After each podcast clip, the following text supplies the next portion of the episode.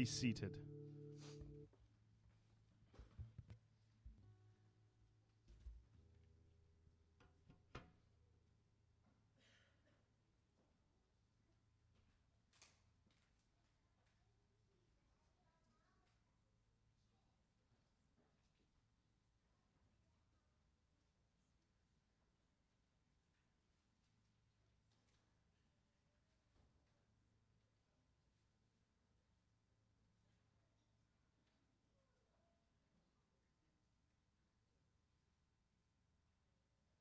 Good morning.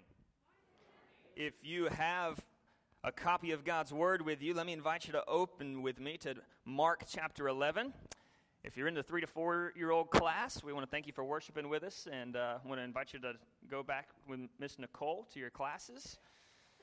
And we'll be in Mark chapter 11 this morning, starting in verse 27. Starting in verse 27.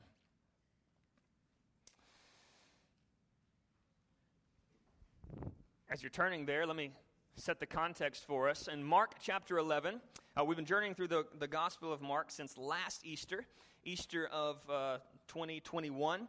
And uh, as we've been working through, we've noticed that Mark is very careful by the way he arranges his material in the Gospel of Mark. Everything is intentional.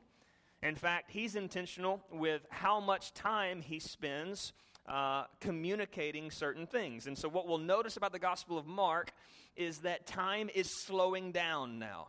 So, uh, we saw the first three years of Jesus' ministry from Mark chapter 1 through to Mark chapter 10.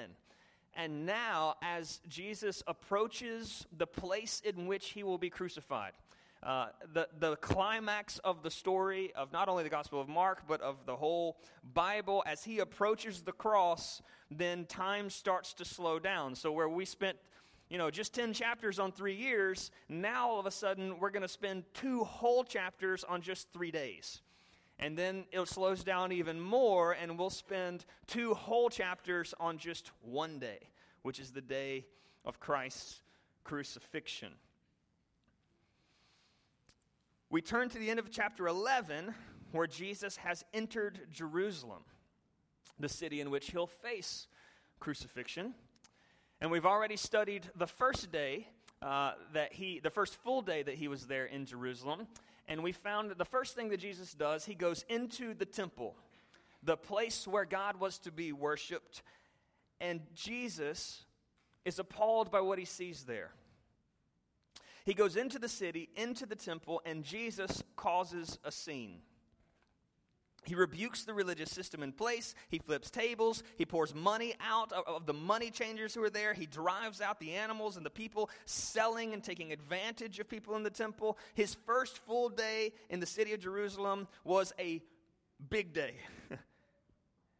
and what happens now is we begin to realize that that was a big day, a big moment, but it's not the last of the conflict that Jesus will have with the religious leaders in Jerusalem. Beginning in Mark chapter 11, verse 27, Mark presents a series of seven conflict stories where tensions rise between Jesus and the hypocritical, fruitless religious leaders of the temple. And these conflicts, these seven conflicts with these leaders, extend all the way to the end of Mark chapter 12. And so, for several weeks, every week, we'll be coming in and we'll be seeing a confrontation between Jesus, the King of Kings and Lord of Lords, and between people who claim to be religious but are denying Jesus. And in these conflicts, we learn a lot about Jesus, we learn a lot about his teachings, but we also learn a lot about the nature of our sinfulness. So, the religious leaders of the temple, also known as the Sanhedrin, they are going to be the organized force which arranges and pushes through the plan to have Jesus crucified.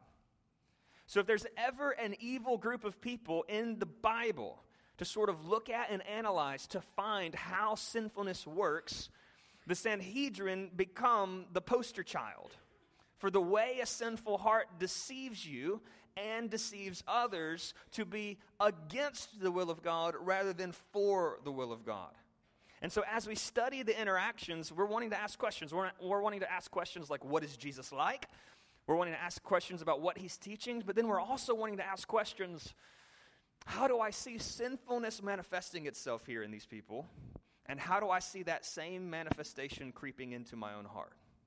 So, those are the type of questions that we move into verse 27 with. So, let's, let's read together, then let's pray for God to grant us understanding. Verse 27 And they came again to Jerusalem, and he was walking in the temple. The chief priests, the scribes, and the elders came to him. And they said to him, By what authority are you doing these things? Or who gave you this authority to do them? And Jesus said to them, I will ask you one question. Answer me, and I will tell you by what authority I do these things. It was the baptism of John from heaven or from man? Answer me. And they discussed it with one another, saying, If we say from heaven, he will say, Why then did you not believe him? But shall we say from man? And they were afraid of the people for they all held that John really was a prophet. And so they answered Jesus, We do not know.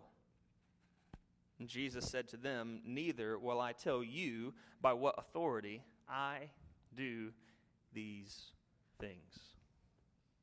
Let's pray together.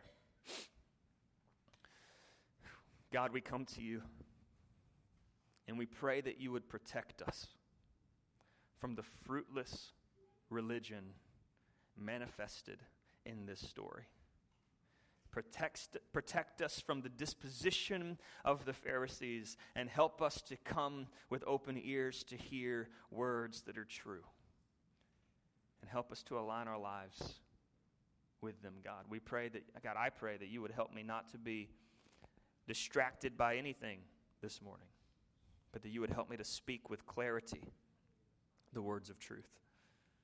Fill me with your spirit that you might work the w- miracle of speaking, understanding, and applying to our lives, we pray. In Jesus' name, amen. By what authority are you doing these things? Or who gave you this authority to do them? If you're a note taker, I want you to notice the thing that the Pharisees noticed. In truth, number one, Jesus is the authority. Jesus is the authority. The members of the Sanhedrin in the temple recognized something about Jesus that the Gospel of Mark has taught very clearly from the beginning. They're recognizing that when Jesus teaches, or when Jesus does something, that he does it as if he himself is the authority. Now, what do I mean by the authority. What, what do they mean with the question? Well, if you look in your dictionary just for a definition of what authority is, authority is different than power. Right? Power is the ability to do something, the ability to carry out a task. You have great power if you're able to move something or to accomplish something, but you can have great power to move something and not have the authority to move it. Right? See, authority functions differently than power. Authority is both the power and the right to do something. I can't just pull you over for speeding and put you in handcuffs. Even if I had the power to be able to stop you and get you into handcuffs, I do not have the right because I'm not a policeman. See, Jesus not only was wielding power, but he was acting as if he had the right to wield it however he pleased. Throughout the Gospel of Mark, we've seen that the people are amazed not with Jesus' miraculous power, but by the way in which he wields it and the way in which he speaks as if he has the authority to wield it however he pleases. Mark chapter 1 verse 22, this is what the people are amazed by. They were astonished at Jesus' teaching, for he taught them as one who had authority and not as the scribes. Now, what does it mean that Jesus was teaching authoritatively. It means that Jesus spoke with certainty regarding what was true, and he spoke in a way that expected you to respond to that truth. That, that you had some sort of accountability and culpability to do something with what he was saying. What he was saying was not an opinion or a suggestion, it was something you had to either uh, conform and submit to or reject. But even more than that, more uniquely, Jesus spoke with an authority as if he was the one who defined truth who determined truth. Over and over, Jesus said things like, You've heard that it's said, but truly, truly, I say to you. So he's saying, Here's where you think the authority lies, and this is the way you thought you should interpret something, but, but listen to me. Do you remember what happened in the Transfiguration? Where Jesus takes Peter, John, and James up to the top of the mountain, and you see Jesus in all of his glory, and his face is shining, and he's speaking with Moses and Elijah, and Peter's freaking out. Should we make some tents to like put you guys in? Because he's afraid he's going to die. And then everything all of a sudden just collapses into Jesus standing there, and a voice from heaven says, This is my beloved Son. Listen to him. In other words, he has the authority. Listen to him. Not only did Jesus speak as if he had authority, he acted. Mark chapter 1, verse 27 says they were all amazed, so that they questioned themselves, saying, What is this? What is this? A new teaching with authority. He commands even the unclean spirits, and they obey him. So Jesus, well, even when he spoke to demons, didn't give them options or suggestions. He spoke and they obeyed, uh, not even wanting to obey. he says, Come out of them, and they just do it. Jesus uniquely exercised authority even in Mark chapter 2 verse 10 to forgive sins. In Mark chapter 2 verse 10 he says that you may know that the son of man has authority on earth to forgive sins. And then he forgives the paralytic for everything he'd ever done and the people there recognized exactly what Jesus was claiming. Who can forgive sins except God alone, they say. Jesus was exercising authority that only God had the right to exercise. And the religious elite were uncomfortable with this, with such exercise of authority. But the one that they're speaking of, particularly when they say, What gives you the authority to do these things? I mean, they're speaking of the the things from the previous day. The these things that they're referring to are Jesus' antics in the temple, right? I mean, Jesus waltzes into that temple like he owned the place. He begins moving furniture as if it was his furniture. He flips tables, drives people out, rebukes everybody. It's like Jesus had gotten home from a trip to find strangers throwing a house party in his house. And he waltzes up in there and kicks everybody out. Jesus, Jesus publicly rebukes an entire worship system as if he had the right to do so. So that's the question. By what authority do you do these things? You, you come into this 35 acre temple built to the glory of God, and you think you can just give commands and rebukes to us? Now, we know the answer because of what we've seen throughout the gospel. We know Jesus waltzes in the temple like it was built for him because it was. We know Jesus waltzes into the temple and commands over the sacrificial system because it was designed for him, by him, and to point to him. We know that he spoke as if he had authority because he does have authority over every molecule, molecule of the universe. This is the message of the New Testament about Jesus in Hebrews chapter 1 verse 1. Long ago at many times in many ways God spoke to our fathers by the prophets. But in these last days, he spoke to us by his Son, whom he appointed the heir of all things, through whom he also created the world. He's the radiance of the glory of God and the exact imprint of his nature, and he upholds the universe by the word of his power.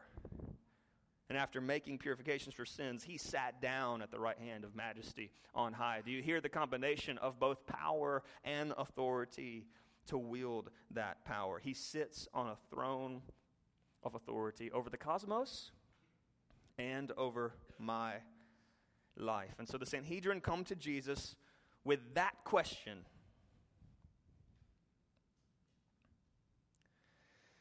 But they didn't come to Jesus with that question, truly seeking to know the answer.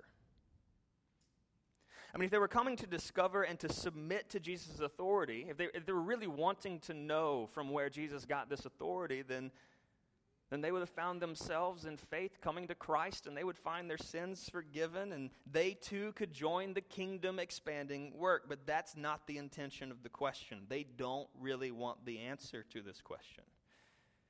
They want Jesus to provide them with an opportunity to usurp Jesus' authority. They ask the question in this way because what they want in this moment is to Jesus to very openly, very publicly, say that his authority comes from God because he is divine. They want to catch him in an open statement about his divinity so that they can say, You're a blasphemer. And before he has time to teach the people and convince the people of who he is, they want to be able to take him into the street and stone him for what he claims.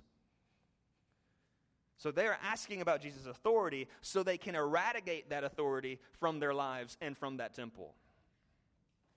Now, this is the activity and, and, intention and disposition of those who live in fruitless, hypocritical religion. And I use the word fruitless there because of the analogy we saw with the fig tree. Remember, Jesus rebuked the fig tree because on the outside it was so leafy and green, but when you get closer, you realize there's no fruit on this thing. That's what he was experiencing the religious people in the temple. It looks very good, very godly, but upon closer examination, there's no fruit. Now we're getting to see exactly what that fruitlessness looks like. And this is what it looks like. Truth number two fruitless religion resists authority.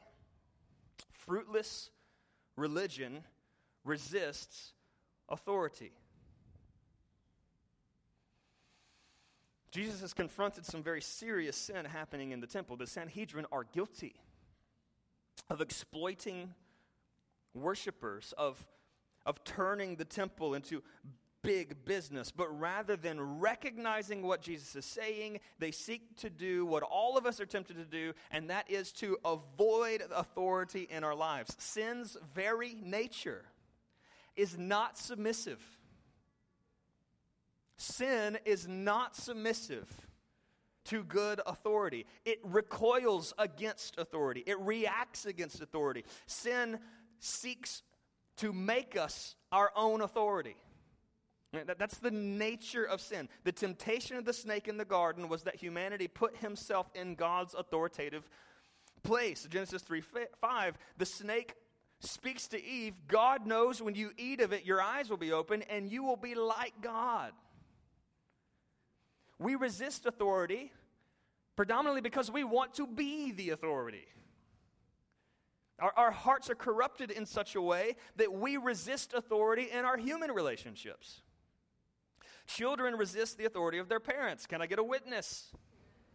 Right? Wives resist the authority of their husbands.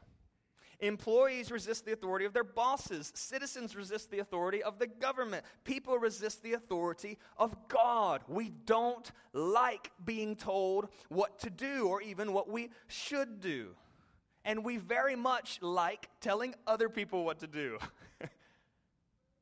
In fact, popular opinion, even among today's intellectuals, would say that authority itself is always bad and always leads to bad things.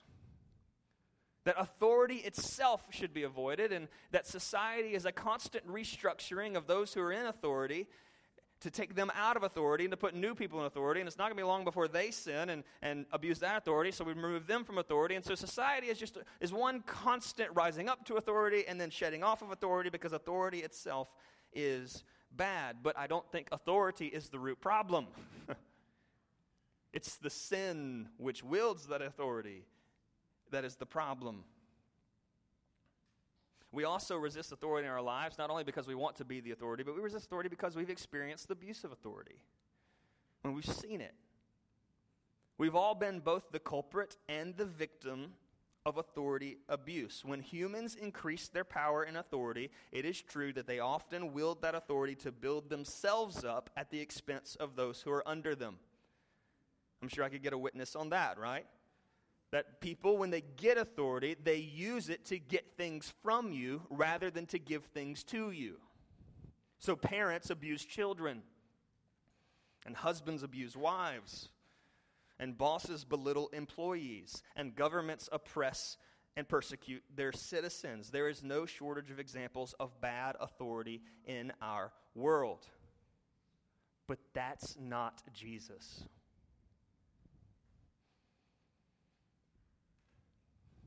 Jesus wields his authority and control over the universe to give himself to you, to sacrifice himself for you, to lead you into green pastures and still waters. Jesus wields his authority like a good king. In fact, the best king. King David talks about good authority in 2 Samuel chapter 23. We actually heard this text read uh, at a conference we were at this week, and, and I had already prepared for my lesson, but this just had to make it in there because here's King David at the end of his life speaking about the blessings of having a good king ruling over his people with a good authority. Listen to 2 Samuel chapter 23, verse 3. The God of Israel has spoken. The rock of Israel has said to me, When one rules justly over men, ruling in the fear of God. He dawns on them like the morning light, like the sun shining forth on a cloudless morning, like rain that makes grass to sprout from the earth. What is God saying through King David here? He's saying that there's a good kind of authority. There's a good type, type of ruler in the world. God wields his authority so that those under his authority might flourish. He intends for authority structures on earth to resemble the same formula. Parents should lead over their children in the fear of God for the flourishing of their children. Husbands should oversee their household in the fear of God for the flourishing of his wife and his children. Pastors should oversee their churches in the fear of God for the flourishing of their church members. We've all seen that role abused.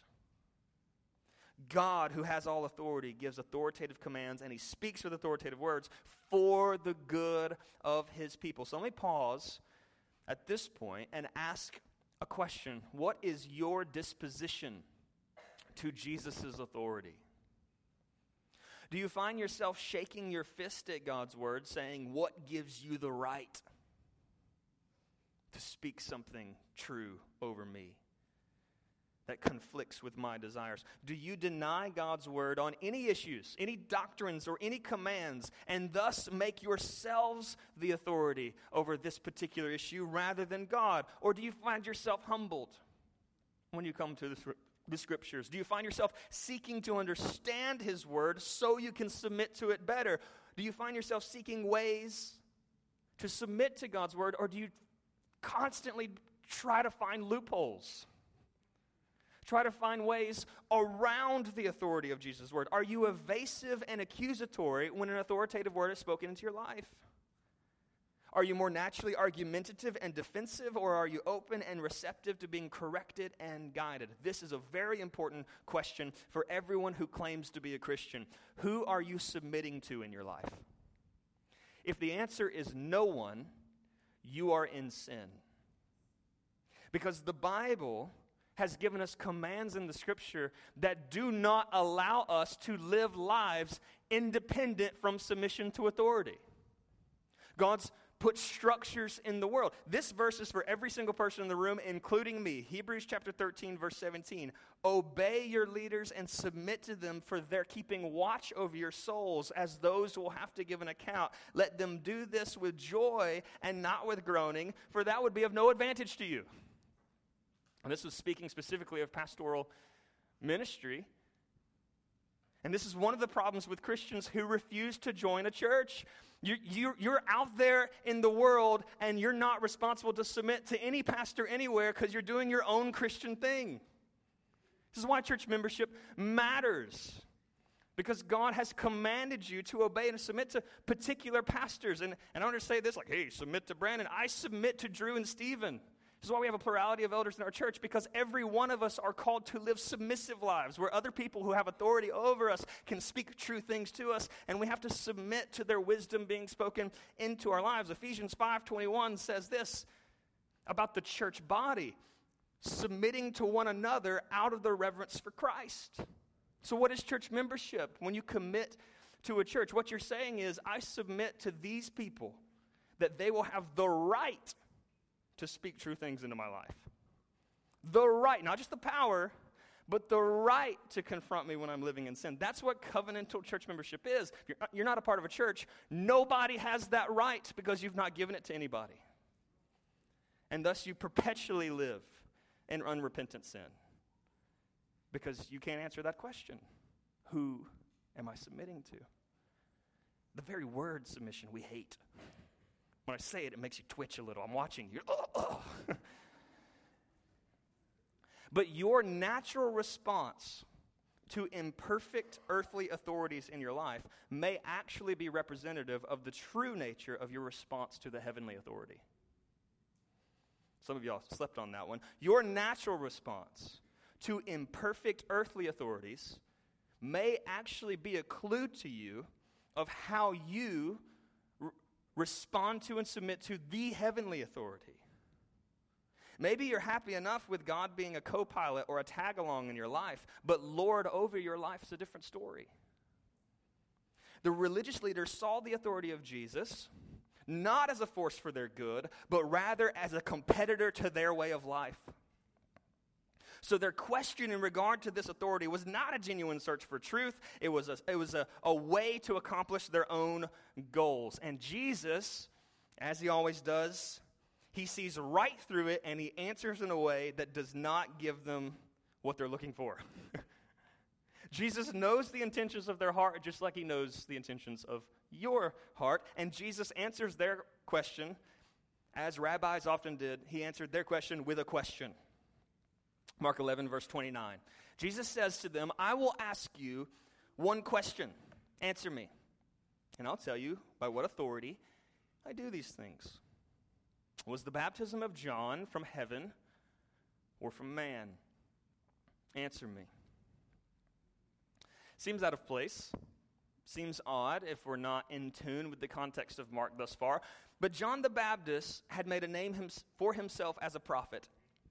His preaching was provocative. It may have upset you, but it drew you in. He, he, he, drew crowds to hear him preaching in the wilderness. And the people around Israel revealed John as a true prophet from God. They may not have listened to him or obeyed him, but they revered him as truly a prophet sent from God. He was not just any prophet, though, preaching repentance. He was preaching that the, pr- the promised Messiah was near. In fact, he very clearly said that Jesus was that Messiah. So Jesus has a question for the leaders. They were supposed to be teachers of the law. They were supposed to discern who was speaking truth and who was speaking falsehood. They're supposed to guide the people to understand these things. So Jesus' question is appropriate. Was the baptism of John from heaven or was it from man? Answer me. The answer to that question was not so simple for them, though. You see, if they affirmed that John's, John the Baptist's teaching was from heaven, then they were answering their own question about where Jesus was getting his authority from. Because John said Jesus was from heaven. I mean, John in Mark chapter 1, where it all started, as he's announcing the coming of Jesus, John, Mark chapter 1, verse 7 says, After me comes he who is mightier than I, the strap of whose sandals I'm not worthy to stoop down and untie. I have baptized you with water, but he will baptize you with the Holy Spirit. It's pretty clear and John believed that Jesus would have the authority to immerse you in the very Spirit of God. So, what say you, Pharisees? Was he right or was he wrong? And then look what they immediately go into in verse 31. Mark 11, verse 31. And they discussed it with one another. Now, and, and I, am like a vis- kind of more of a visual thinker, so so like I don't know if they had like okay group huddle guys, like they kind of like went away, or, but like, okay, we, we, need to, we need to work these, these things out. So they discuss it with one another, saying, if we say from heaven, he will say, Then why did you not believe him? But, shall we say, from man? They were afraid the people, for, for they all held that John was really a prophet. And so they did the best that they could, right? Let's, let's, let's give our best answer here in verse 33. So they answered Jesus, We don't know. Right? Now, now I want you to notice the primary driver of that side conversation, that huddle talk. I want you to notice what it was and what it was not. The Sanhedrin began to consider the question with no intention of discerning what is true. Did you see that? They try to discern which answer will be most advantageous to their lives. No intention of knowing what's true, they're trying to figure out which one works. We call that pragmatism. That is the living and, and doing and believing based off of what you think works in your life to accomplish what you desire most. If they say they believe John is from God, they'll have to concede to the fact that Jesus speaks with the authority of God. If they say they don't believe John was from God, then the people will rally against them because they believe John was from God. So they're forced to say the words that no one in the Sanhedrin ever wanted to say I don't know. It's actually a humiliating moment. They're supposed to be the ones who know. And Jesus has brilliantly asked them a question and forced them into a corner where the only option they have is public humiliation with a I don't know answer.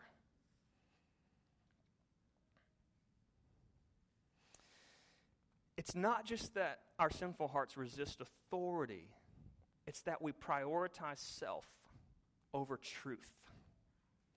Truth number three fruitless religion sacrifices truth on the altar of self.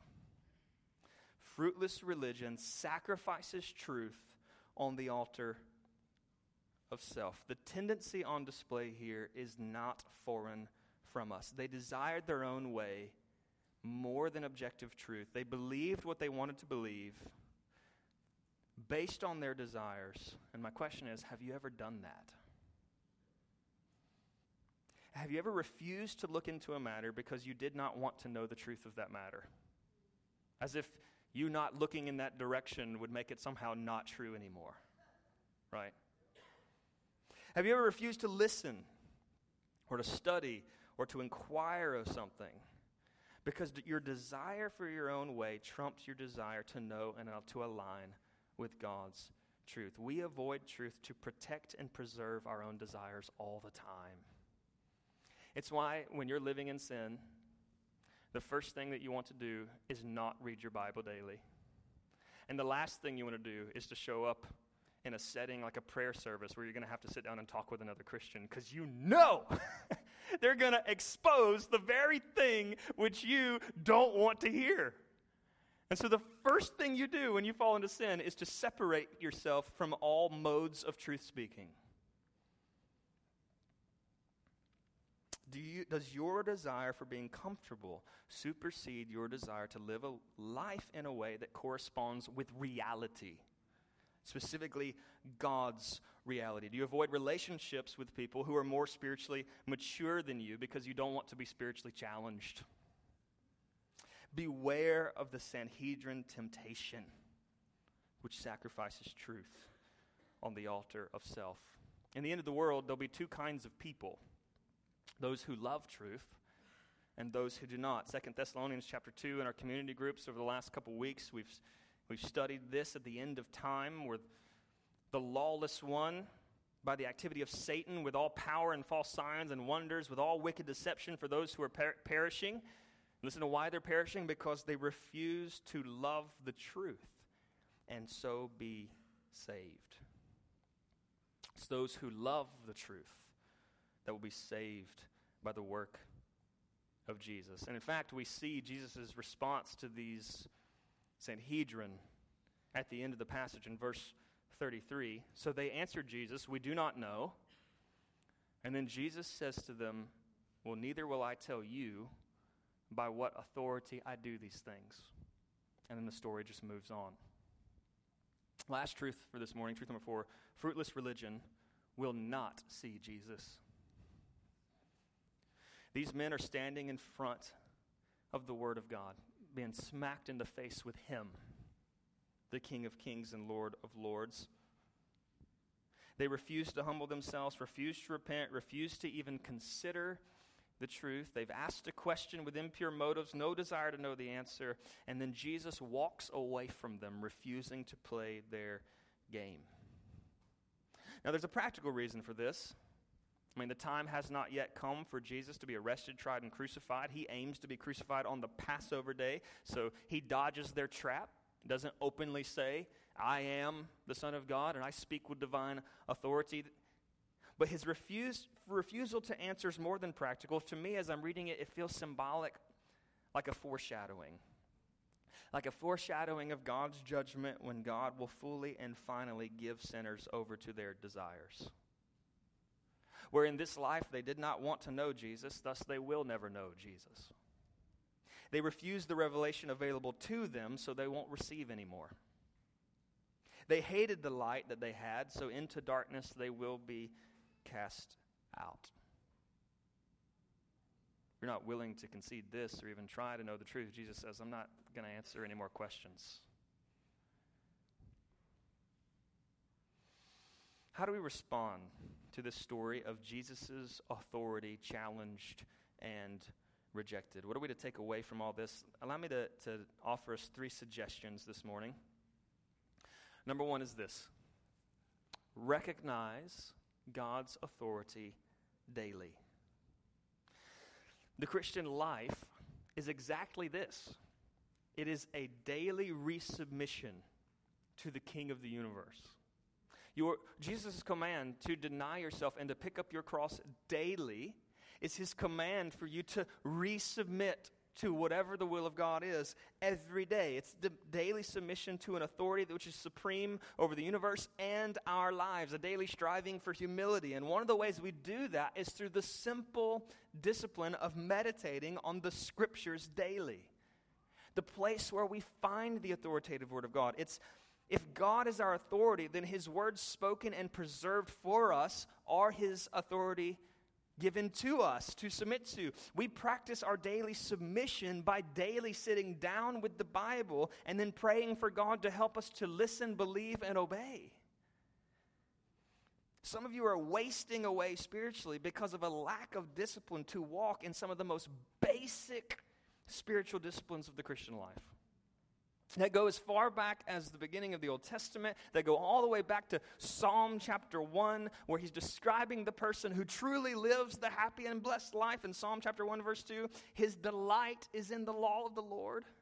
And on his law he meditates day and night. And listen to what he's like the person who every day puts his face before the inspired words of God and submits to it. What do they become like? Like a tree planted by streams of water that yields its fruit in season, and its leaf doesn't wither, and all that he does, he prospers. If you want to avoid barren fig tree, fruitless religion, meditate on the authoritative word of God every day. It's simple, maybe not easy. If you don't know where to start in that, um, you don't know how to read God's Word every day. I mean, when I was a teenager, I was encouraged to take my Bible, go to the table of contents, go to the New Testament, pick a book of the New Testament, and read one chapter a day, no matter what happened in my day. It takes like three minutes and just to commit. And every time I finish a book, I put a little notch in my table of contents to say, okay, I finished that one. And I worked my way through the entire Bible over the course of several years. Do that. Pick any New Testament book and just start working through the New Testament first and then move to the Old Testament. If you want something more ordered, to go to our website on sfcc.org. You can find, uh, strosecc.org, you can find a, a reading plan we're all going through as a church. We're in Exodus right now. You can just jump on. We're in Exodus 33 and 34, and this morning I read it and I was convicted because Moses is praying to God, pleading with God, saying, Don't let me go into the promised land if your presence doesn't go with us. And I sat there and thought, God, don't let me preach this morning unless your presence goes with me. Praise God for the daily submission to the authority of God's word. That verse drove me to pray much more this morning than I even normally do on a Sunday morning. Number two, reflect God's authority well. So, as mentioned a moment ago, there are authority structures in the world designed by God, and those authority structures are designed to reflect the way in which God wields his authority in the world. Every person in this room is in a position of authority over someone else, or you're uh, under the authority of someone else. So, my question is how do you submit to and how do you reflect God's authority by the way you wield yours? Parents, do you wield your authority over your children in the same way that God wields his authority over you? When your child that has sinned against you sins and he looks back at you, does he see a reflection of God? Are you patient but firm? Compassionate but just?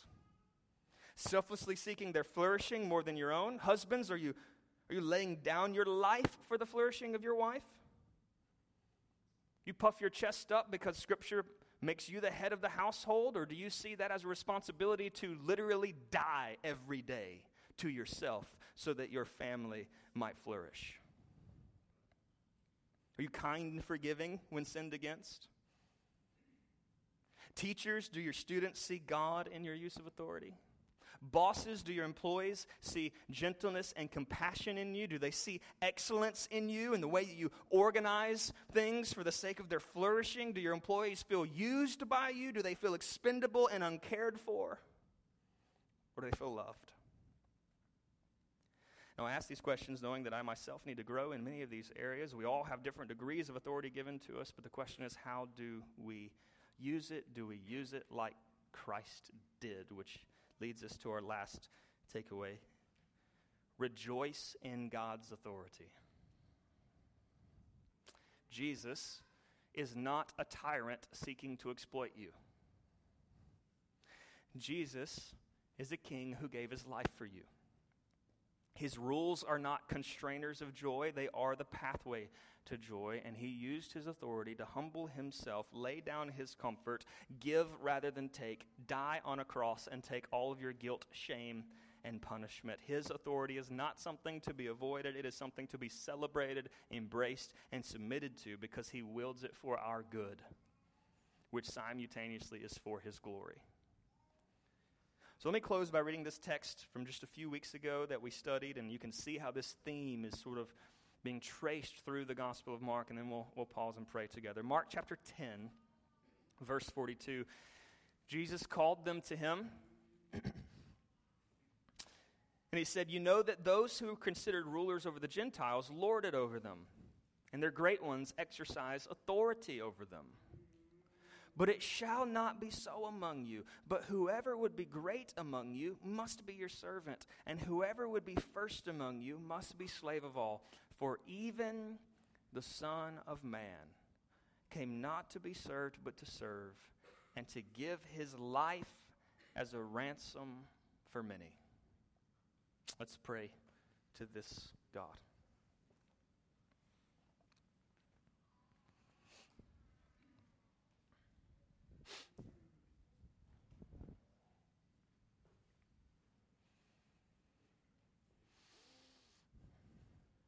Father, we just come to you as a church family, uh, recognizing that the sinful tendencies of the Sanhedrin lie within every one of us.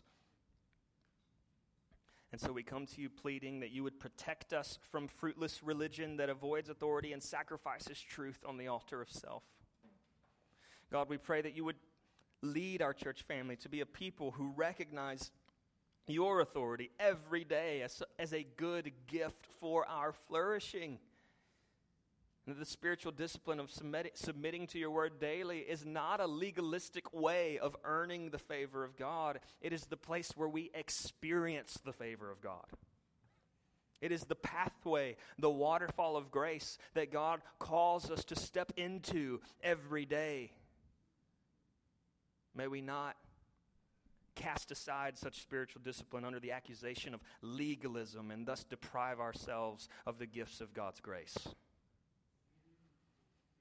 God, lead our church family to be a people who reflect your authority daily in their families and in their jobs and in this church, and that we would steward our authority as church members to confront and to encourage in the name of love for the good of the other, even if it costs us awkwardness. God, lead our church family to rejoice over the authority of Jesus, who laid down his life for us to be eternally saved. And God, for the non Christian in the room who is living as if they're the only authority in their life, help them to see that such a path is the path of destruction. And help them to turn to Jesus even now and submit to him as their Lord. We pray all these things in Jesus' name.